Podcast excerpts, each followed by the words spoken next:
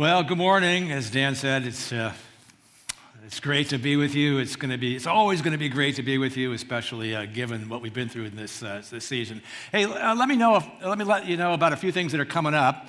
So uh, next week we're going to continue our Joseph story, and Steve Zeisler, who is a was a longtime pastor, still part of our congregation, is going to be bringing the word to us next week in the climactic part of the Joseph story. So that's something to look forward to, and then uh, I'll be back in a couple weeks to finish off the, J- the Joseph story, and then in three weeks' time, we're going to start a summer series from the book of Hebrews, Hebrews chapter 11, which we are calling Stories of Faith. So that's something to look forward to as well. Now, my favorite song in the musical Hamilton is the last one Who lives, who dies, who tells your story? So, uh, Alexander Hamilton and he's killed in a duel before the age of 50, and he wanted a lot more time. He, he was a very passionate person, did a lot of writing, and uh, unfortunately, he is, his life is cut short before the age of 50. But his, uh, his widow, Eliza, goes on living, living for another 50 years. And she says, she sings, The Lord's granted me what you wanted, more time. She's singing to her dead husband. And uh, so, what she does is she tries to preserve his legacy. She pores over his writings. She just marvels. She says, Oh, you really can write. You write like you're running out of time, but I have more time. I have another 50 years. And what does she do with those 50 years? One of the things she does is to pore over the writings and try to preserve her husband's legacy. But even then, she thinks it's just not enough time. And she, and she asks, When my time is up, have I done enough? When my time is up, have I done enough? What do you want to do before your time is up? In our text today, Genesis 49, Jacob's time is up. But he does something just before his time is up, and perhaps we will be inspired from Jacob as we look at Genesis 49. These are words of blessings, by the way. So please receive Genesis 49 as God's blessing to you. First of all, Genesis 49, verses 1 and 2. Then Jacob called his sons and said, Gather yourselves together, that I may tell you what shall happen to you in the days to come. Assemble and listen, O sons of Jacob. Listen to Israel, your father. Verse 2, Genesis 49, is now my favorite verse in the Bible. Listen to your father. Well, these act, this is actually is an important verse. Listen. We know the importance of listening. In the scriptures, we know the importance of how, of how important it is to listen to the scriptures and to listen to what's going on in this world. And that's what Jacob, at the end, wants his sons to do. He wants them to listen to him. He gathers them for this purpose. It's emphasized in the text listen to me. Now, he's speaking to 12 sons, but even more than that, he is speaking to the 12 tribes that are going to come from these sons. For he is speaking of the future, he is looking to the days to come. And the days to come, that phrase in the scriptures, in the Hebrew scriptures, often referred to days of deliverance that were to come. Things may be difficult now, but days of deliverance are coming. And that's what Jacob wants his sons to know. So, all of their difficulties and strivings and problems are ultimately going to culminate in a day of deliverance. And from their perspective, it's going to be the Exodus. It's going to happen 400 years from now, but it's going to come. Days of deliverance are coming. And then beyond that, of course, Jacob, in some way that we can't completely understand, was looking forward to the coming of Christ coming, the coming of the Messiah. Those were the days that were coming. And now we who live in the shadow of the cross, looking back to the cross, are now looking forward to the days that are coming when Christ shall come back to consummate his reign. He has inaugurated his reign, he has inaugurated the kingdom of God, he is going to consummate the kingdom of God. So all of our strivings and problems and difficulties are going to culminate one day in the return of Christ, who is going to consummate the kingdom of God. Now, the, the, next thing that Jacob does here is something that's very interesting from our perspective. He's blessing his sons, but now when the next three sons come up, or the first three sons, I should say, when they come up, these words sound like anti blessings. He, he more or less demotes the first three sons in the birth order. And we ask, why is that? Well, I'm not going to read the text, but it becomes clear that their, their, their gross moral failures have disqualified them. And so he moves them down. Now, this has a couple of purposes in, in, in demoting the first three sons. It makes room for Judah and Joseph to be elevated, and it also protects the people of Israel from the harsh, cruel leadership that the first three men demonstrated. And so, you know, we, we might be careful about really worrying and complaining too much if we are not advancing in life the way that we want to. We have to trust the sovereignty of God in this. Perhaps He is protecting us from ourselves. Perhaps He is protecting other people from what we might do to them if we advance to the place that we thought was rightfully ours. We have to trust the sovereignty of the Lord. And so then He promotes Judah. And Judah now has preeminence among the 12 sons. And now we think, okay, wait a second. If we know the story, yeah, we know those first three sons failed spectacularly in a moral way. But Judah did also, did he not? He was a complete wreck. He was a moral wreck, culminating when he had sex with what he, whom he assumed to be a prostitute, but was actually Tamar, his daughter in law. Now, that was a spectacular moral failure. How come he isn't also demoted? It's because he immediately recognized his sin. He was able to see the hard truth. As Tamar presented it to him, the hard truth about himself, and, and, and confess and repent, and then, as we see elsewhere in the book of Genesis, live a sacrificial life. So, and of course, he's now setting the stage for David, who is to come from him, who is called a man after the Lord's own heart. In his moral purity, no, of course not. Judah failed just like, uh, or David failed just like Judah failed. But he was always able to confront the hard truths about himself and to repent. And that's what makes him the, a man after the Lord's own heart. He's able to see the truth and confront hard truths, especially hard truths about himself. So, if we want to be available to the Lord to be used by him, confront the hard truths about yourself make yourself avail- available to Him in that way, and then live a sacrificial life and watch what the Lord does with you. So now he's going to go into blessing Judah. Now, this is really interesting how ultimately this lands in Christ. Let's pay close attention to this in uh, verses 8 to 12. Judah, your brothers shall praise you. Your hand shall be on the neck of your enemies. Your father's sons shall bow down before you. Judah is a lion's cub. From the prey, my son, you have gone up. He stooped down, he crouched as a lion, and as a lioness, who dares rouse him? The scepter shall not depart from Judah, nor the ruler's staff from between his feet, until tribute comes to him.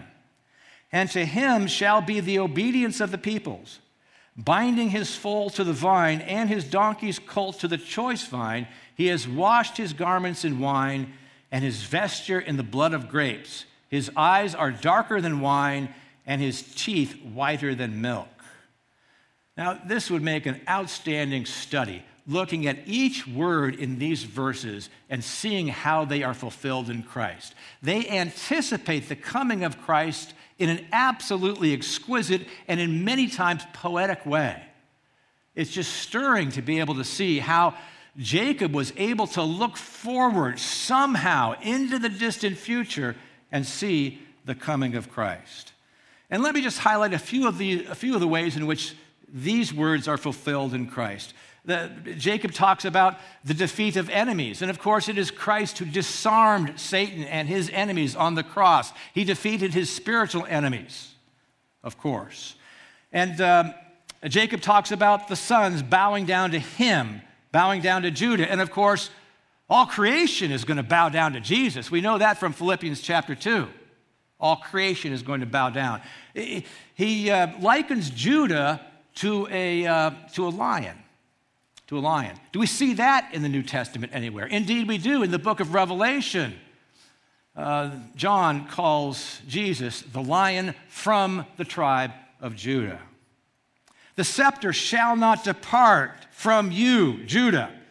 And what do we see in Hebrews chapter 1 verse 8? This is the writer of Hebrews talking about Jesus. But of the Son, he says, that is God, your throne, O God, is forever and ever. The scepter of uprightness is the scepter of your kingdom. And by the way, if you ever want to know about the deity of Christ, this is one of the places to go. Hebrews chapter 1. Your throne, speaking of the Son, your throne, who? O God.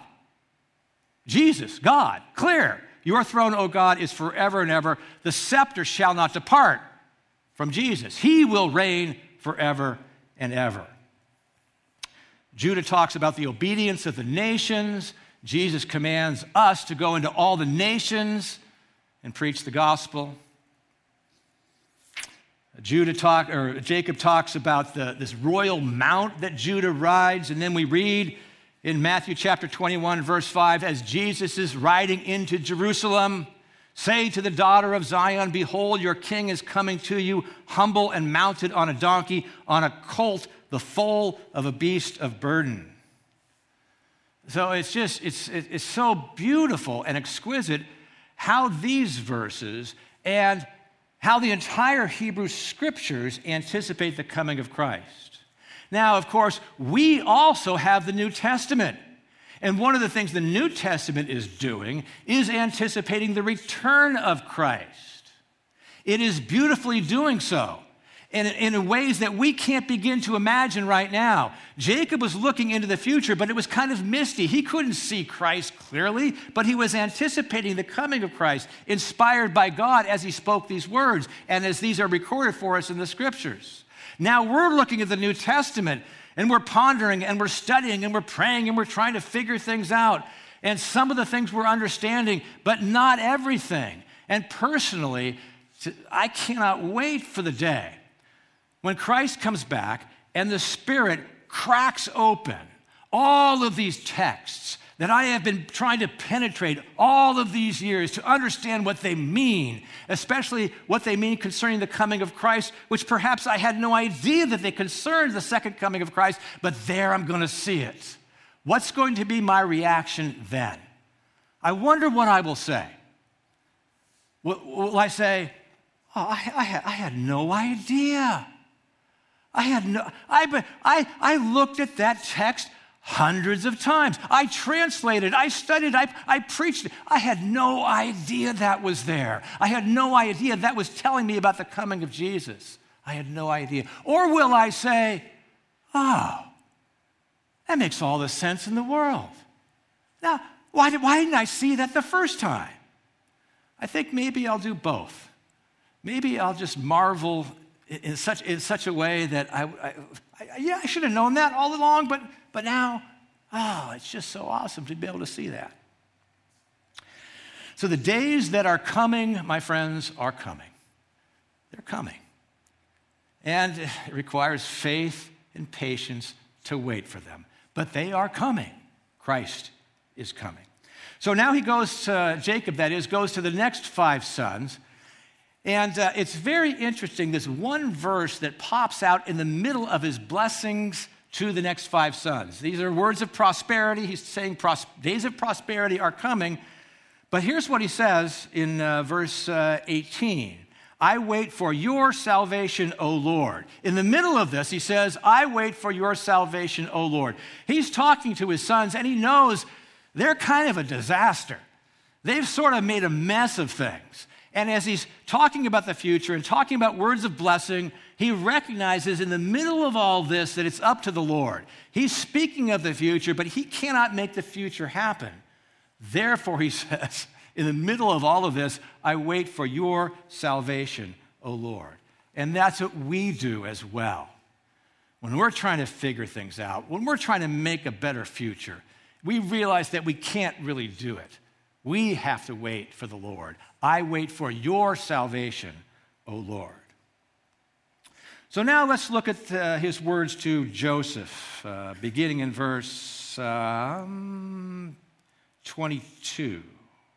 Joseph is a faithful bough, a fruitful bough by a spring. His branches run over the wall. The archers bitterly attacked him, shot at him, harassed him severely, yet his bow remained unmoved. His arms were made alive. His arms were made agile by the hands of the mighty one of Jacob.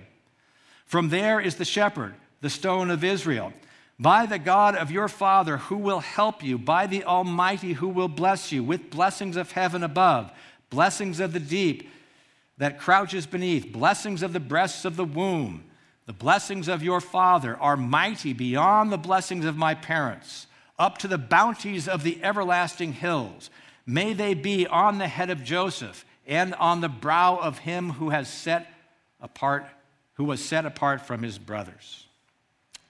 Now, the, the, the words uh, of Jacob to the sons, by and large, concern the distant future, the tribes emerging from the sons. But here, the words to Joseph more particularly address Joseph himself and the immediate future and the immediate experiences of these people together. Because, uh, because Joseph has been blessed by the Lord in a very particular way in the, you know, right now, so that he can actually bless his sons and bless the Israelites and actually bless the Egyptians as well. So the Lord has made uh, Joseph fruitful the Lord has made uh, Joseph resilient. He's taken on the attacks of his brothers. He's taken on the attacks of uh, Potiphar's wife, and he's been resilient. He's been able to survive these attacks and be fruitful despite these attacks, or maybe even because of them. And then the word blessing comes, in, comes into play here. The Lord blesses uh, Joseph. And we know from the book of Genesis that when the Lord blesses his people, he blesses his people that they can be a blessing to others isn't that what Joseph has done? He has blessed his brothers, he has blessed the descendants, he has blessed the Egyptians, and so forth. He has set the stage for the tribe of Judah. He has set the stage ultimately for the preservation of the people of God, the survival of the tribe of Judah, and for Jesus Christ to emerge from the tribe of Judah. We too, like Joseph, we can set the stage we can set the stage for Christ. We're setting the stage in many ways for the second coming of Christ. So, what has Jacob been doing all of this time? Verse 28. All these are the 12 tribes of Israel. This is what their father said to them as he blessed them, blessing each with the blessing suitable to him. Jacob's been blessing the 12 tribes and the 12 tribes are going to come from the 12 sons. And he's been blessing the individuals as well, blessing them each with the blessing that is suitable to them, which is really interesting. Somehow, Jacob has this vision into the lives of his sons and into the future so that he's able to bless each of them in a way that is suitable to them. Even the anti blessings for the first three sons somehow are blessings as well that are setting the stage for all of the great things that are to come for the people of God. So, this is one thing that we can do, by the way, is we can look into the lives of other people, especially as we get to know them, and we can offer them a blessing that is suitable to them. You're able to see things. Sometimes people can't see themselves very well. And sometimes it takes an objective observer from the outside looking in who's able to observe a few things and say, I see this in you. You could do this. I, I, I, I, could, I, I could see these gifts, these talents, this, this attitude you have, this, this heart that you have. I, I, I can see this. And, and I can see that the Lord could use this. Many years ago, when I was a journalist living over in the East Bay, I began serving in this church over there. I, I, began studying the scriptures and teaching the scriptures to high school students and to college students. And I thought I would just be doing this for the rest of my life. I thought I would be a journalist, and then I would go to church and I would study the scriptures and I would shepherd, I would pastor, I would teach Bible studies. I thought I would do both of those things for the rest of my life. But there were some people who came up to me. Uh, independent of each other, many of them, in fact, missionaries that I, that, that, I, that I barely even knew, but they saw me serving in Mexico. And they came up to me and they said, We see this gift in you. We, we, we, we see your heart for the scriptures, your heart for people. We, we see that you could, become, you could be a pastor. And, and, and several different people came up to me and said that to me. They blessed me in a way that was suitable to me. And of course, you know, that's what I am now. I'm a pastor. I've been a pastor here for 27 years. And so I transitioned from being a journalist to being a pastor. But the Lord used those people in my life who blessed me with a blessing that was suitable for me. Can you do that for somebody else? Can you bless someone that way? Can you say, here's what I see in you? Okay, so Jacob has one more thing to do before he dies. Verse 29.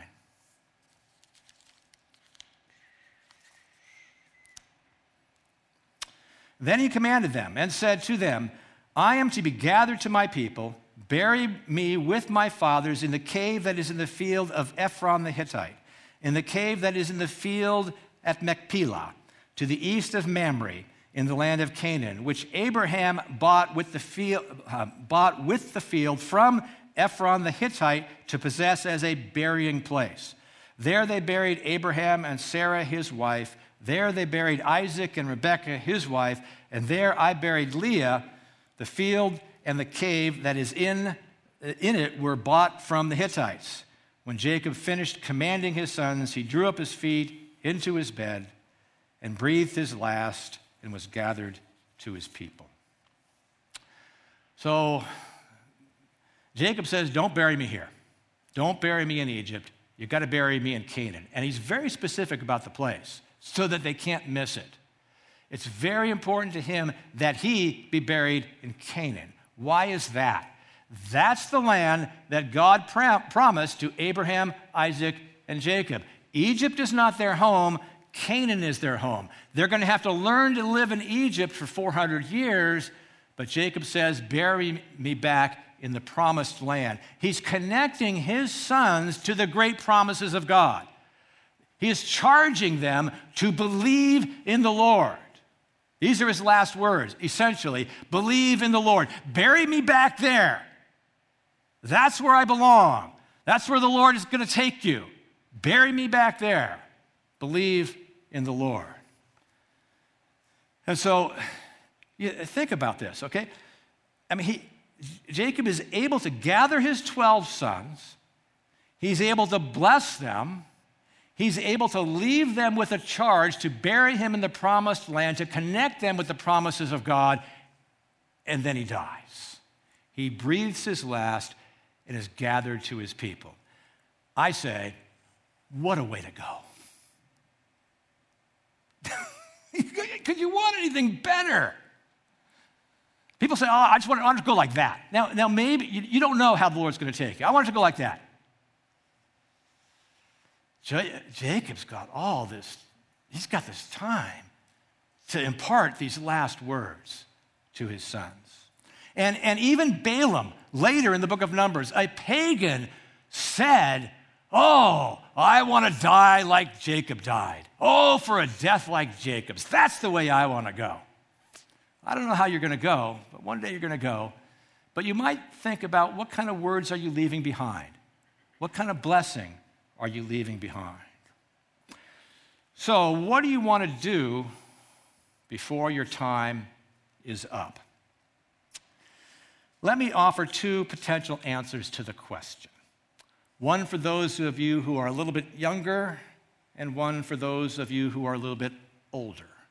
I'll let you decide which category you fit into. And maybe some of you are going to find yourselves fitting into both categories. First of all, what emerges from this text for those of you who are younger, sitting around listening to Jacob's words? Get to know the Lord. Get to know the Lord as well as you possibly can. I can promise you a couple things. It's not going to be easy. You're going to be plagued at times by doubts. You will be plagued probably by the fear of missing out. But I can also promise you this it's worth it. Getting to know the Lord as well as you possibly can is worth it. It is worth giving everything you can to it.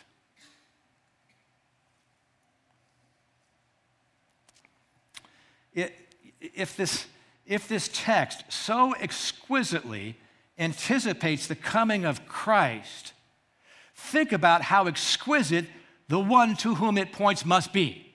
That is, think about how awesome and breathtaking Jesus Christ actually is, and how awesome and breathtaking, breathtaking it is to actually have a relationship with Him. Get to know Jesus as well as you possibly can. I can promise you it's going to be hard, but I can also promise you this. In, in, in His presence, that is the presence of the Lord, according to Psalm 16, there is fullness of joy, and at His right hand, pleasures forevermore. It is the way to go. If you are young, get to know the Lord as well as you possibly can and do not give up. Do not turn back. Make it your lifelong quest to know the Lord as well as you possibly can. How do you do that? Well, we talk about that all the time here, so I'm not going to go into all the details except to highlight one thing that emerges from this text. What do the sons do? They gather to Jacob, this old wise man, and they listen to him. The fact is that Joseph listened to his father because when it comes to his end, he makes a similar request to that of his father. So, listen to those who have walked with the Lord for a long time. That's what you need to do. Some young people don't have any use for people who are older. That's the older generation. What do they know? They lived at a different time. It, it, our times are different. They don't know anything. Forget that nonsense. Listen to people who have walked with the Lord for a long time. Learn what you can from them. And then get to know the Lord as well as you possibly can. For those of you who are a little bit older, what should you do before your time is up? Proclaim his greatness. Proclaim the greatness of knowing the Lord. And this is our big problem, in my view, in the world and even in the church, that we only have the faintest idea of how great it actually is to know the Lord. And what we need are some older people around who have walked with the Lord a long time to be able to say, it is so great to know the Lord. And let me tell you why. Let me tell you some of my own stories of how the Lord met with me. We need those people around to pass on the faith to those who are younger. You, you know, you may have some regrets as you get older. I didn't do all the things that I wanted to do. Maybe there's some things on your bucket list and you realize, oh, you know, I'm just too old to do that now. But here's one thing you can do as long as you have breath in your lungs, you can proclaim the greatness of the Lord. You can, you can proclaim the greatness of knowing the Lord. You can bless the next generation. This is what Jacob did, by the way. He said, Bury me in Canaan. He's proclaiming the greatness of the Lord in a subtle, artistic way, yes, but in a powerful and beautiful way. Now, you know, some people, as they get a little older, they complain just a little bit more. And one of the things they do is they complain about the younger generation. Oh, these people don't get it. You know, you don't want to be like that. You don't want to complain about the next generation. You want to bless the next generation. Listen to the psalmist. He says this Psalm 71, verses 17 and 18. Oh God, from my youth you have taught me. There's a story there. And I still proclaim your wondrous deeds. So even to old age and gray hairs, oh God, do not forsake me. What? Until I proclaim your might to another generation, your power to all those to come. Proclaim his greatness. Some of you old timers at PBC will remember a man by the name of Ray Miller. Ray Miller was a retired U.S. general. He was a great man, loved the Lord. After he retired from the Army, he served with Brother Andrew in the Open Door Ministry, working with the persecuted church. And so he had a, he had a vision. When I first started at PBC, he had a vision for a pastoral team from this church to go to a certain dangerous part of the world and teach pastors there and preach the gospel there. And Doug Goins was the leader of that trip, inspired by Ray Miller. And this was uh, not an easy thing to do. I think about four or five of us went on that trip, and I was one of them. And you're going to this dangerous place where the gospel is not welcome, where they persecute believers. And at one point, Ray, probably in his 80s at that point, came up to Doug, who's now with the Lord, took him by the arm, looked him in the eye, and said, You have to trust the Lord. You have to trust the Lord. And of course, he said it as the old general, as if he were giving marching orders. The simple words, anyone could have said them. Anyone probably could, and, and lots of people say such words, but coming from Ray, who had fought many wars, both actual and spiritual, and walk with the Lord for many generations, those words coming from the old retired general carried with them a certain weight. You have to trust the Lord. He was imparting a blessing to the next generation. So we went on that trip. It was an amazing trip. Not only that, it set the stage for many more amazing trips to that part of the world. I'm looking at Steve Homeland. You were on a couple of those trips, right? And on one of those later trips, because, what, uh, because of what Ray did in the first place, I found myself in an open field preaching the gospel one night to 3,000 people, the next night to 4,000 people, and the final night to 5,000 people. Because Ray Miller wanted to bless the next generation. You have to trust the Lord.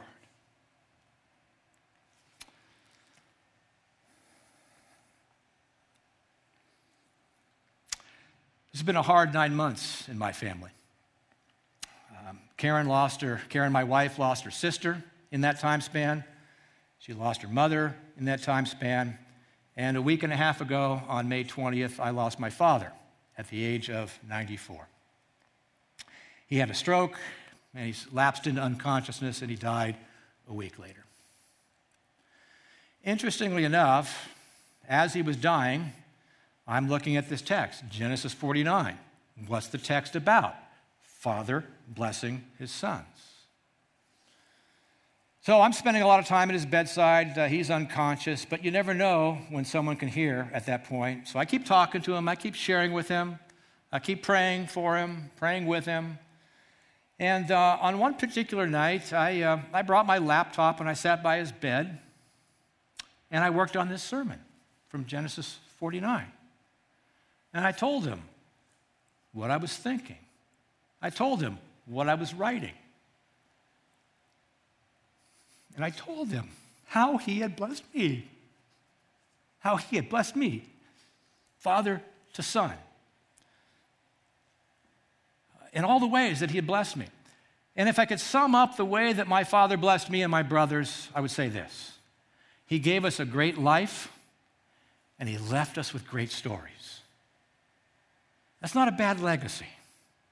If you, can, if you can impart to your children and give them a great life and leave them with some great stories, they'll be sharing those stories for the rest of their lives.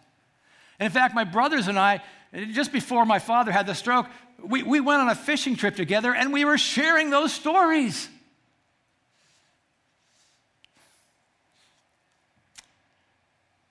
And, and in the last week of my father's life, he couldn't do anything more. There was nothing more that he could do except lie in bed for a few days. But maybe there was one more thing that I could do. Maybe I could tell him how he had blessed me. Because the morning after I did that, sitting by his bedside, he died. He breathed his last and was gathered to his people. In conclusion, uh, I would like to read a letter that my mother in law, Paula, Karen's wife, wrote before she died. These are words of blessing that she left behind to her family and her friends. And these words were read by our daughters, Christina and Bethany, at Paula's funeral in February. She says this These are my last words to you. I am saying goodbye to my friends and family. Thanks for being with me here on earth.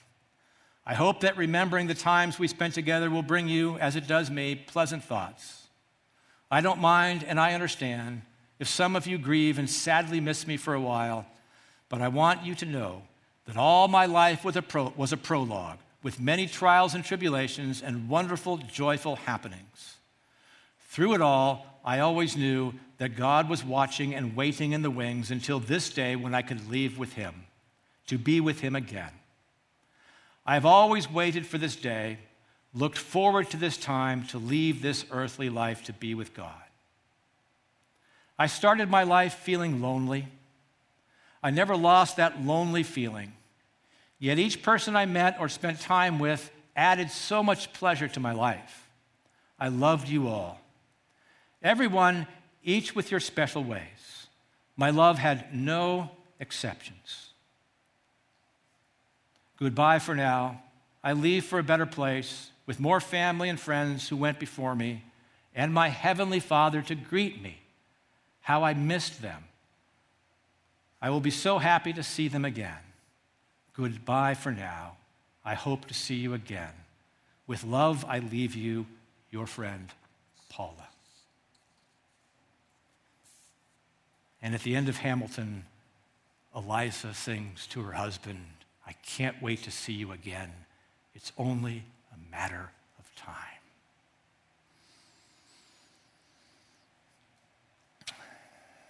Well, we're going to partake of the table now.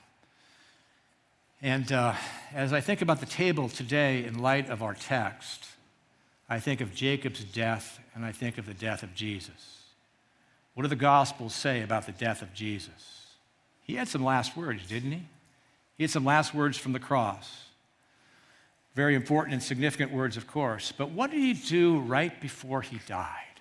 The lion of Judah roared with a loud voice. And he said, Into your hands I commit my spirit. And then he breathed his last. Jacob died a death. Jesus died a death, but Jesus' death was like no other. And, and, and you could see it by the things that happened, the strange happenings there at the cross, at the scene of Jesus' death. You could see it. A lot of people didn't, but you could. And one particular person saw something. It was the Roman soldier, the captain of the death squad. He said, Truly, this was the Son of God. My friends, uh, this, this is the death of the Son of God means, means this. It, it, mean, it means his body, it means his blood, it means the bread, it means the cup, it means we partake of this, it means that we can have eternal life. And if you don't believe in Jesus, please invite Jesus into your heart. Then this becomes everything. Let me pray, and then you can partake as you wish. Heavenly Father, um, boy, uh, you know, you talk about a text that involves death, it's just hard. And then we experience so much death. We've, you know, I've experienced death in the last nine months, and then we talk about the things that are happening in our world and, and, and so much unexpected death. I mean, the, just the, the, the, normal death, say at age 94, that's, that's to be expected, but then there's so much unexpected death as well. But it's, just, it's not supposed to be here. It's not the world that you created. It's here because of sin, and Jesus addresses that. Jesus dies for our sins, and he's resurrected that we might have new life, we who believe in him. Lord Jesus, thank you for this indescribable gift In your name we pray. Amen.